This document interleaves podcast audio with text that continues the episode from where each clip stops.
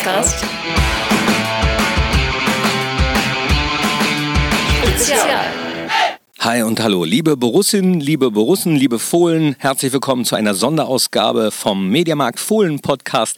Anlass ist das zehnjährige Jubiläum von Max Eberl bei Borussia Mönchengladbach als Sportdirektor. Als Spieler ist er ja schon ein bisschen länger bei unserer Borussia tätig gewesen. Äh, für den Nachwuchsbereich war er ebenfalls zuständig, ehe er dann am 19.10.2008 zum Sportdirektor befördert wurde. Wie er diese Zeit erlebt hat, darum soll es in diesem Podcast nicht gehen. Das könnt ihr alles nachhören im Fohlen-Podcast Der Talk mit Christian Strassi-Straßburger. Da hat Strassi äh, Max mal auf Herz, Milz, Leber, Nieren und Füße geprüft und ihm auch die ein oder andere Anekdote entlockt. Hier in diesem Podcast soll es mal darum gehen, ein paar Menschen zu befragen, die Max schon länger kennen, die äh, während der gesamten Zeit, nicht nur während seiner Sportdirektorenzeit bei Borussia erlebt haben und vielleicht auch noch die ein oder andere Geschichte erzählen können, die wir bisher noch nicht wussten.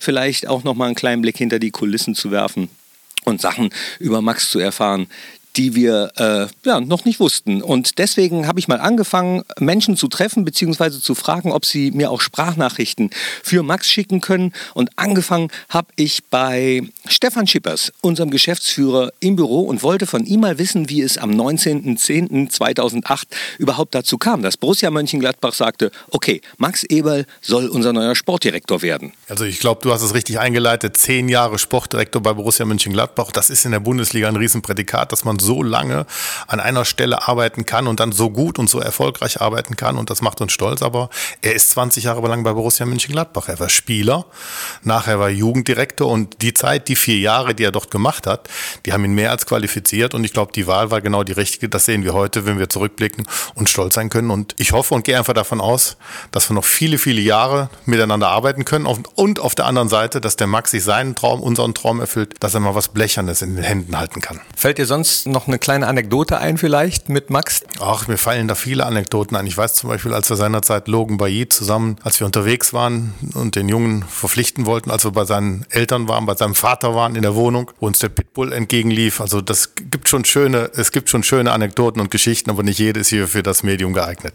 Und dann hat Max Eberl den Pitbull in die Waden gebissen. Seitdem hat er selber so einen Hund.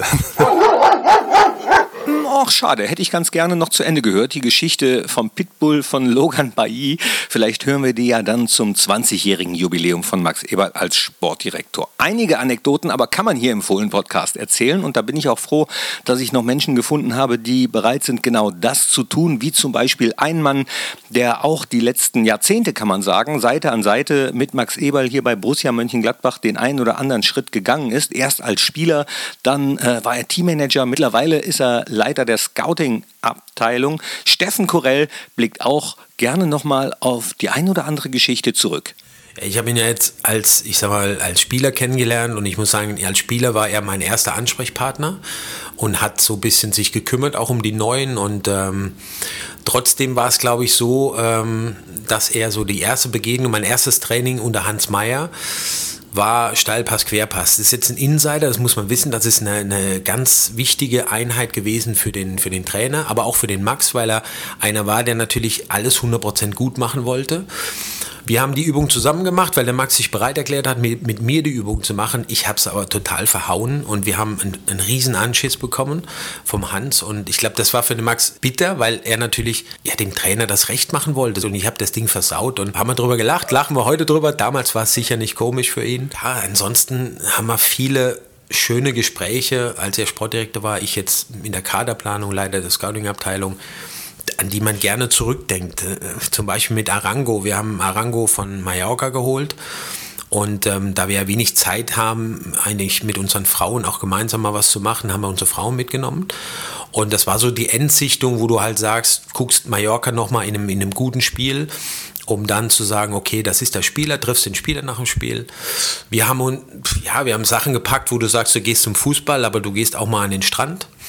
Ja, und dann waren wir abends beim Spiel und Max in kurzen Hosen, ich halt in der Hose, in der Jeans, die sehr zerrissen war. Wussten allerdings nicht, dass wir Karten hatten für die Präsidentenbox. Ja, und ähm, dann standen wir da. Ich meine, ich weiß es heute noch, wir, wir, konnten zwar in den Eingang noch reingehen, aber als der Präsident uns dann gesehen hat, hat er seinen Mitarbeiter einfach angewiesen, er soll doch die beiden Herren doch bitte der Loge verweisen. Ja, und so, so sind wir dann eigentlich ein bisschen rausgeschmissen worden, mussten auf die Pressetribüne. Am Ende haben wir darüber gelacht und haben dann ähm, ja, danach das Gespräch mit Arango geführt. Da hat sich eigentlich schon das bewahrheitet, abgeleitet, was, was eigentlich diesen Menschen Arango auszeichnet. Er hat in dem ganzen Gespräch nicht ein Wort gesagt, hat nur zugehört, hat keine Miene verzogen. Also du wusstest auch nicht, ist das Gespräch gut, war das schlecht gut, keine Ahnung. Und am nächsten Morgen hat dann Zambarade zugesagt, hat gesagt, er war total begeistert von uns. Ja, und so war Arango.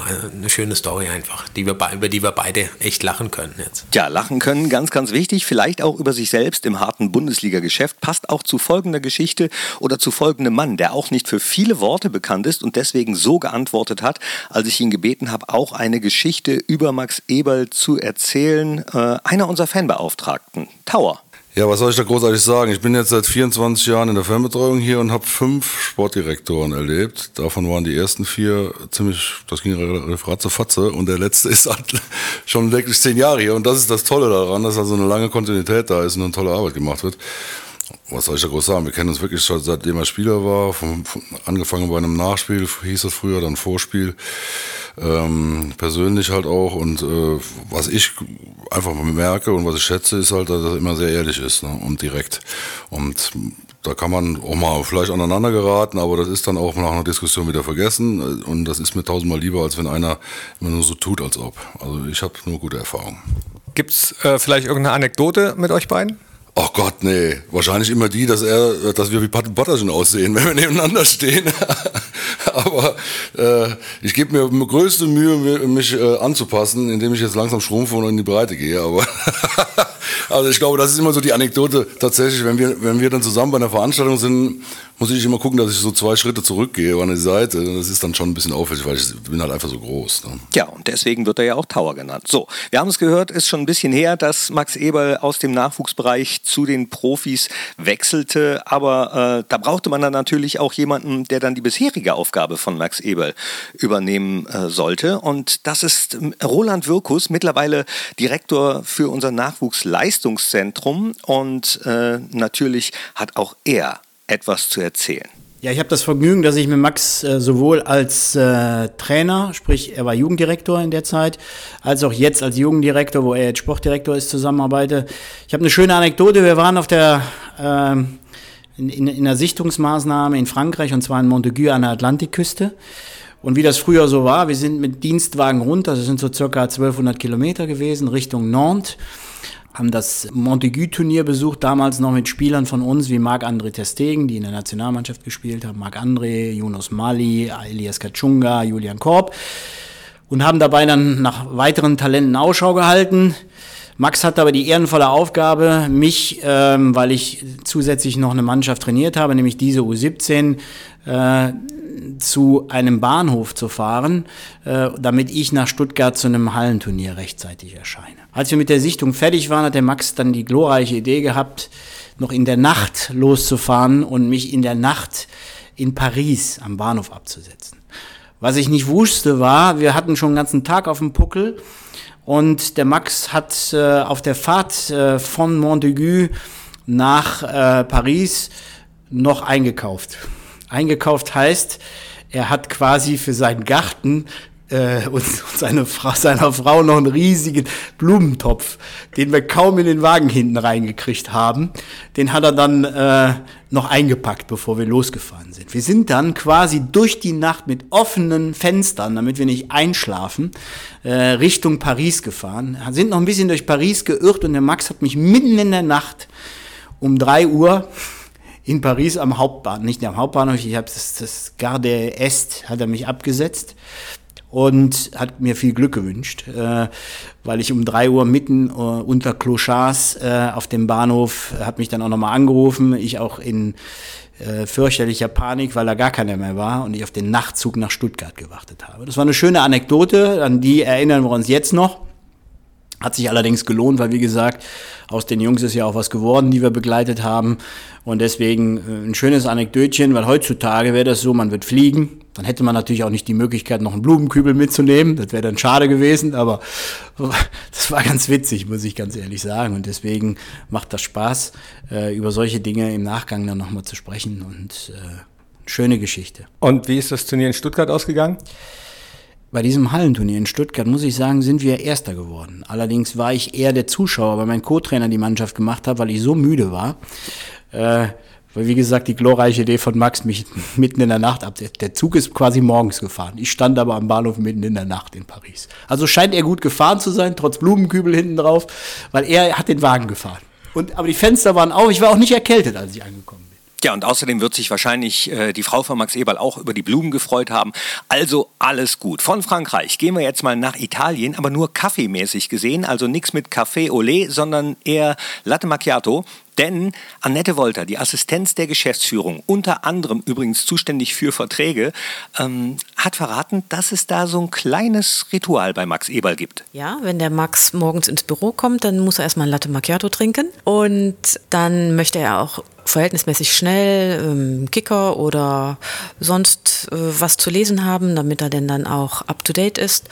Das ist eigentlich so das morgendliche Ritual. Was ist er für ein Mensch? Ist er eher äh, ein ordentlicher oder nach dem Motto, ein Genie beherrscht das Chaos? Nein, der Max ist ein extrem ordentlicher Mann, sehr zielstrebig und äh, sehr geradeaus. Und wenn der irgendetwas im Kopf hat, was er haben möchte, dann ist er ähm, ziemlich ungeduldig. Und ähm, Annette, Annette, hast du? Annette? Annette?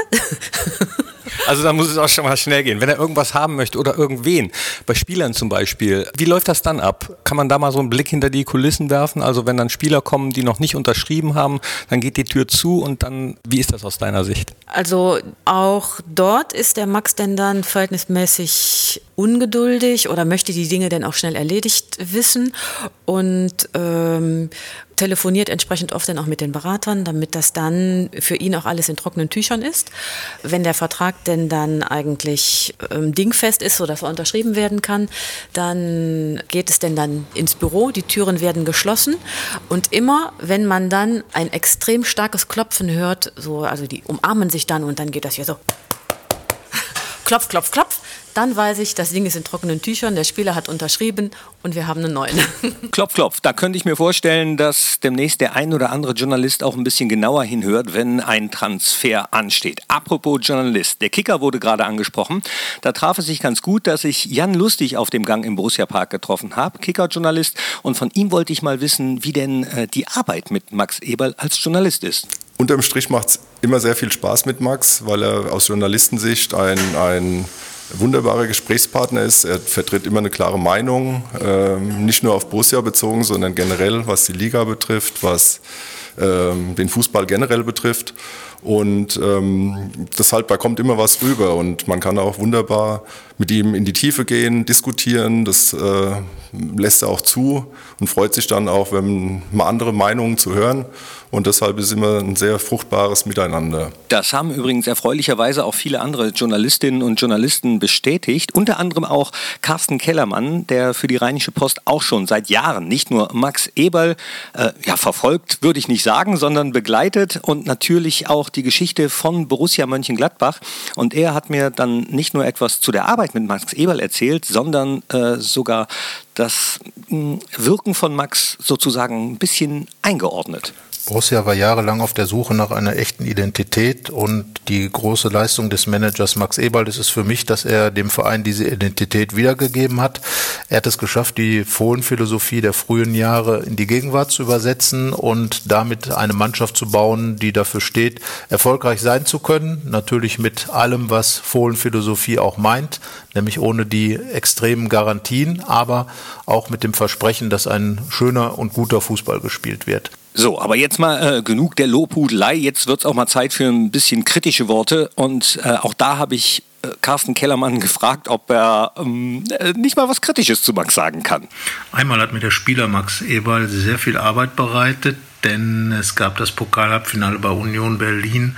Borussia führte da 2 zu 0 und äh, da es natürlich sehr spät war, war ein Text bereits produziert, in dem es darum ging, dass Borussia ins Endspiel eingezogen ist in Berlin, über Berlin, in nach Berlin und äh, ja, dann gab es am Ende das 2 zu 2, ein Elfmeterschießen und da haben dann Ari van Lent und Max Eberl verschossen, also durfte alles wieder in kurzer Zeit umgeschrieben werden. Danke dafür. Und äh, naja, es gibt noch einen zweiten Elfmeter, eine Erinnerung daran, den einen, den er auch verschoss. Das war in Chemnitz im letzten Spiel vor dem Wiederaufstieg. Stand 3 zu 0. Max Eberl schoss an den Pfosten und blieb dabei torlos. Das allerdings trug mehr zur Legendenbildung bei als zu einem verpassten Irgendwas. Ja, ja, Ari van Lent und Max Eberl. Da trifft es sich gut, dass ich äh, dann kurz nach diesem Gespräch auch wieder äh, auf der Treppe im Borussia Park den Trainer unserer U23 Ari van Lent getroffen habe und ihn mal auf den Elfmeter, den Max an den Pfosten gesetzt hat, angesprochen habe. Äh, Im Nachhinein ist man glücklich, dass er verschossen hat, weil so viele Spiele zu machen, ohne ein Tor zu erzielen, ist natürlich äh, umso schöner, weil sonst hätten alle keinen, nie, nie mehr darüber gesprochen. So, es war genau richtig, dass das Ding auf den Pfosten, glaube ich, geschossen hat. Ja. Ich glaube, er hat es extra gemacht. Das Nachhinein glaube ich schon, ja, glaube ich schon. Ja, da mussten Ari und ich beide selbst ein bisschen lachen.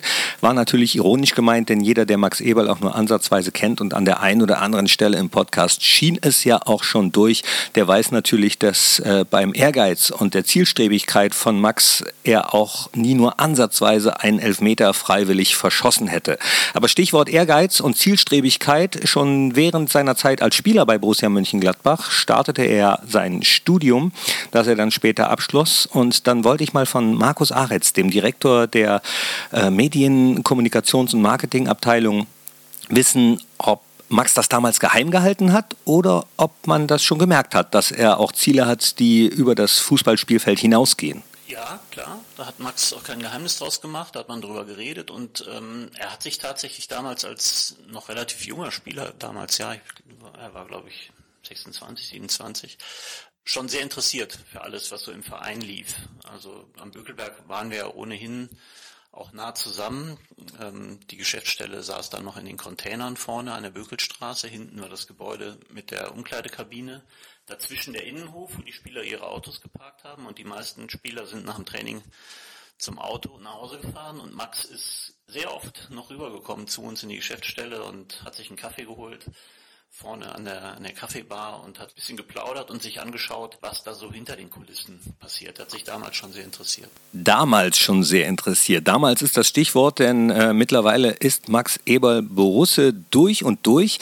Das merkt man auch an einer kleinen Geschichte, die Michael Lessenich, der Bereichsleiter für die Printmedien und auch zuständig fürs Fohlenecho, erzählt hat. Ja, ganz genau. Wir hatten auch einmal im Fohlenecho eine sehr schöne Geschichte über Max Eberl und zwar hat er uns mitgenommen in seine Elternhaus ähm, nach München. Die haben eine sehr schöne Wohnung in München. Und da sind wir im Rahmen des Trainingslagers am Tegernsee, sind wir da mal vorbeigefahren an einem freien Nachmittag.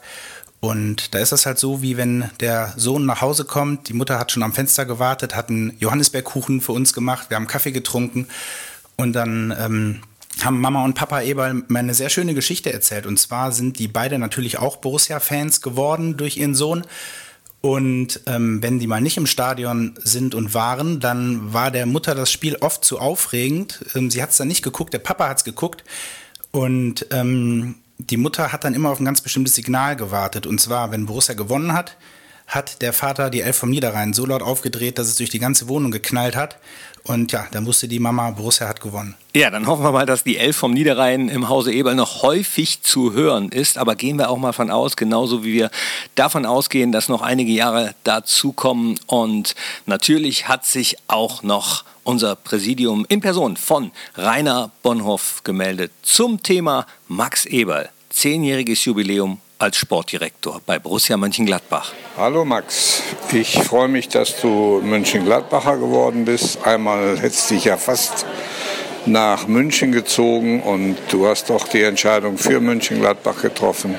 Da bin ich sehr froh drüber und ich glaube, wir werden noch viel, viel Spaß an dir haben. Ich habe schon ewig und drei Tage Spaß an dir gehabt, seitdem wir uns kennen, seit 1991, glaube ich bleib so wie du bist und bleib uns noch gut und angenehm erhalten, wie auch immer in den letzten Jahren. Danke dir. Diesen Sätzen von Rainer Bonhoff ist nicht mehr viel hinzuzufügen. Danke Max stellvertretend für alle Fohlen, für alle Borussinnen und Borussen.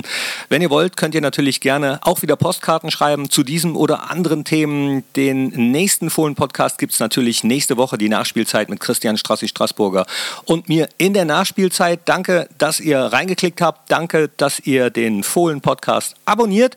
Und äh, wenn ihr Anregungen habt, ebenfalls immer her damit. Das war der Fohlen-Podcast, spezial anlässlich des zehnjährigen Jubiläums von Max Eberl als Sportdirektor bei Borussia Mönchengladbach.